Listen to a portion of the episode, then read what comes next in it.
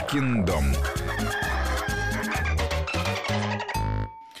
Я напоминаю, что у нас в студии Мария Крюкова, руководитель питомника Лаки Хамстер, заводчик хомяков, и Павел Ковбасюк, заводчик морских свинок. Мы говорим о различных грызунах, мелких и не очень. А в перерыве Павел мне показывал фотографии морских свинок. Я умилялась, потому что это действительно наимилейшие животные, и причем действительно очень разнообразные. Есть свинки с а, довольно-таки длинной шерстью, которые похожи а, на таких, знаете, такие копытные животные, у которых совершенно глаз не видно из-за шерсти. И есть есть, э, я так понимаю, свинки а вот сфинксы, да, по аналогии с кошачьими, без шерсти совершенно. Это вот тоже что-то такое выведенное, да, искусственно? Да, есть э, две породы лысых свинок, которые отличаются друг от друга. Но на самом деле выглядят э, несколько так пугающе, мне, мне показалось.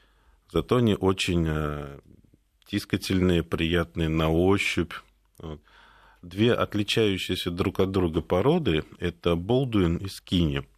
У скини э, есть на самом деле шерсть, вот чуть-чуть на корпусе, такие вот маленькие волоски, немножко пятнышко такое на носу, пумпончик, и на лапках. А у Болдуина нет вообще шерсти, у них даже нет волосяных луковиц. Вот. Скини рождается лысый, вот, с своими клочками шерсти. Болдуин рождается в шерсти, а к месяцу начинает скидывать шерсть начиная с носа и вдоль тела до задницы. Угу, вот. И в течение примерно двух, может, трех недель он полностью лысеет и больше волосами не обрастает никогда. Главное, чтобы хозяин был в курсе, да, что вот у него родились, это, это не аномалия, это совершенно нормально, что животное лысеет. А, да, Павел, мы сейчас вернемся к свинкам, обещали ответить э, на а, вопрос, э, который нам через WhatsApp поступил. Итак, я напомню, хомячиха не вытряхивает щеки до гниения, потом выворачиваем сами, как приучить вытряхивать э, самой содержимое вот этих запасов ну, это иногда бывает такая проблема с защечными мешками. Э, я думаю, что, скорее всего, э, в данном случае проблема может быть в том, что свинка э, в щеки набивает и влажный корм, и зерно какое-то. Вот, соответственно, оно потом просто может слипаться в комки и ну, не это самое, естественным образом не вытряхивается. То есть животное само не может это дело вытряхнуть. Вот. Либо э, часто бывает, если какое-то воспаление внутренней слизистой поверхности защечного мешка, э, это нужно пролечить, э, ну, лишить животное возможности делать запасы, пролечить, э, промывания специальные делаются, э, Потому, ну, собственно, почему животное с больными щеками набивает эти самые щеки, а, потому что в растянутом состоянии ее не так сильно беспокоит э, вот, вот эта вот воспаленная слизистая поверхность. То есть тут проблема. Желательно пойти к хорошему ветеринару. А, можно в интернете найти в своем регионе э, ветеринара именно такого, который разбирается в грызунах. Если такой возможности нет, можно попробовать через интернет связаться, проконсультироваться там, с московскими, с питерскими специалистами, кто э, может что-то конкретно посоветовать. СМС-портал давайте почитаем. Из э, Башкирии нас спрашивают, э, есть ли хомячие бои и бойцовые хомяки. Это Ратмир интересуется. Ну, я пока не встречала. Бойцовые... Ну, если есть отжилите, да, а, наверное. Да, бойцовые хомяки встречаются, но, как правило, это бывает на птичьем рынке и кончается очень плохо для тех сородичей, с которыми этот хомяк попадает в клетку. То есть, на самом деле, это не бойцовые хомяки, это животное агрессивное, либо в силу того, что у него нарушение психики, вот, ну, поскольку считается, что грамотный заводчик животное с признаками агрессии в разведение не пускает. То есть в разведение должны допускаться животные добродушные. Либо животное именно в силу каких-то психических отклонений имеет такой характер агрессивный, вот, как правило, ну, хомяки достаточно миролюбивые животные. Но, видимо, если спрашивает, да, Ратмир, то э, наблюдал, наверное, за боями-то. Ну, видимо, да, но обычно бои недолгие, кончаются либо двумя инвалидами, либо растерзанными трупиками. Ну, просто в моей голове совершенно не а, ассоциируются вот эти вместе агрессия, да, и вот это милое животное, но, видимо, всякие разные истории бывают.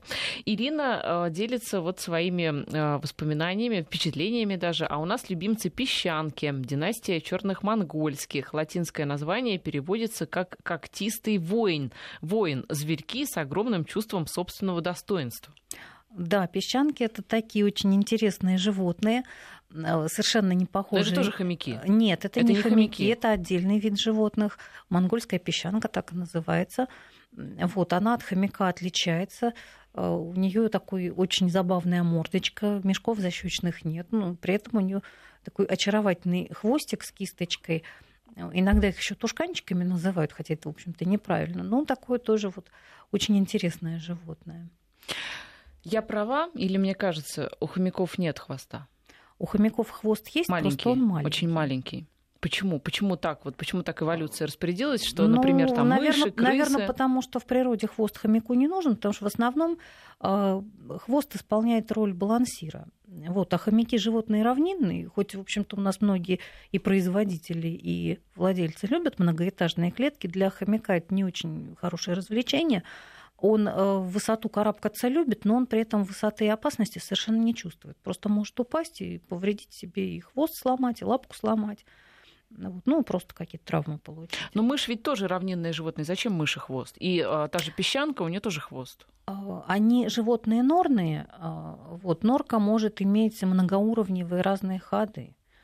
Вот. Плюс мышь, кроме того, что она животное равнинное, она может куда-то забираться на какие-то возвышенности. А хомяк, он в природе живет, ну, условно говоря, в сирийской пустыне, но какие там возвышенности особые. А вы знаете, что пишет а, Википедия про песчанок, что хвост а, у них имеет свойство отпадать при нападении хищника. То есть история как с ящерицами, это правда? А, да, это на самом деле правда. А, ну, не совсем, слава богу, хвост отпадает. А песчанки могут при нападении хищника, если вот э, хищник хватает за хвост, а с хвоста просто чулком сходит э, шкурка, ну, остается такой, в общем-то, голенький хвост, он может отсыхать, потом отпадать, может э, ну, с таким вот с ободранным хвостом песчанка жить.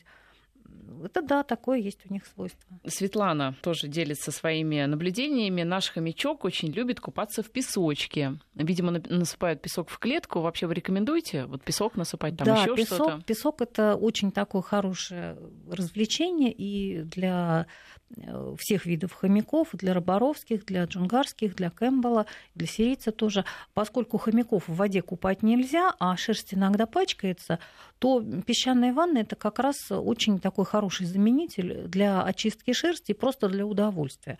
Ну, единственное, что песок не в клетку насыпают, песок насыпают в какую-нибудь емкость, желательно с высокими бортиками, потому что когда хомяк будет копаться, все это будет разлетаться. И чтобы вся клетка не была в песке, и окружающая квартира, то, соответственно, значит, должны быть какие-то борта, чтобы все это сохранялось внутри. А песок этот где брать? Это обычный песок для шиншил. Единственное только то нужно... продается, да? Да, он продается в зоомагазинах. Единственное, нужно смотреть. Для шиншил бывает пудра, прям маркировка стоит, и бывает песок. Вот нужно брать именно песок. То есть он по размеру крупинок примерно как манная крупа.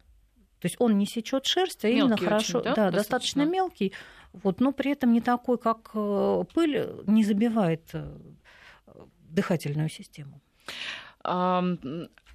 Уважаемые слушатели из Челябинской области, с Александром Хабургаевым, я вас уверяю, все хорошо, с ним все отлично, а он занимается другими проектами. Вот правда, вы можете быть спокойны. Как выбирать пару хомяку, спрашивают нас из Петербурга, и, в принципе, кого лучше заводить, мальчика или девочку?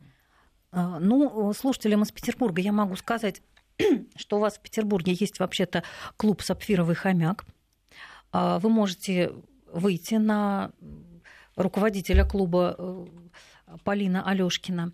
Это наш эксперт тоже по старейший наш действующий на данный момент эксперт а, по хомякам. Плюс в Петербурге есть заводчики хомяков. То есть, если вы хотите а, что-то конкретное, вы можете обратиться к знающим людям, вам посоветуют, расскажут, подскажут. Вот. А если просто хотите пару своему хомяку подобрать, то есть чисто для души, то, э, собственно, можно ну, во-первых, животные должны быть одного вида. Что значит, простите, что значит для души? А хомяку-то это нужно вообще для души? А, нет, хомяку для души на самом деле это не нужно. Он абсолютно не страдает от э, такого отсутствия таких контактов. Вот. Ну, иногда страдают э, люди, они считают, что вот ну, непременно надо осчастливить. Ну, как вам сказать, если сирийская самка рожает, э, может родить и 15 э, детей, и в Питере как раз тоже был случай 19, она родила и всех выкормила. Вот месяц ей такое счастье. Вот нужно оно ей или все таки не очень? Ну и потом будет Это отдельно... раз в месяц, да, происходит а, такое? Нет, но это происходит по мере того, как если животные все-таки одиночные животные, они должны содержаться по одному, беременность у них длится 17-18 дней, ну, соответственно, и самец может покрыть самку в день родов, то есть уже следующим заходом. Соответственно, там может быть и не через месяц, а может быть даже и раньше. Поэтому э, хомяки животные одиночные, за исключением хомяков Роборовского. Каждый должен содержаться в отдельной клетке, если вы не хотите 19 э, плюс что да, называется. Да, если вы не хотите каких-то проблем э, у животных, вот у бойцовых, как уже мальчик сказал, вот, либо если вы не хотите веселой жизни себе с пристройством 19 хомячат. В общем-то, это примерно так же, как пристраивать 19 котят. Скажите, пожалуйста, какой новорожденный хомяк? Ну вот примерно вот это такой. Это 3 сантиметра. А, я как вот фасоль перевожу, с лапками. Да, да я, я перевожу. Как это 3 сантиметра, с ума сойти. Вот еще Андрей нам пишет, у мамы жили хомяки в квартире, клетка всегда была открытая, так вот их месяцами не видели бывало, где-то сами по себе жили. Ну, Такая история бывают такие истории. Могу сказать, что это не самый лучший вариант для хомяков. Я думаю, что у мамы не только хомяки э, жили по квартире, у мамы наверняка еще были погрызенные шторы, постельное белье в шкафу. Вот. Ну и разные другие предметы одежды и обуви тоже, наверное, пострадали от этих запасливых короткие животных. новости, и мы вернемся.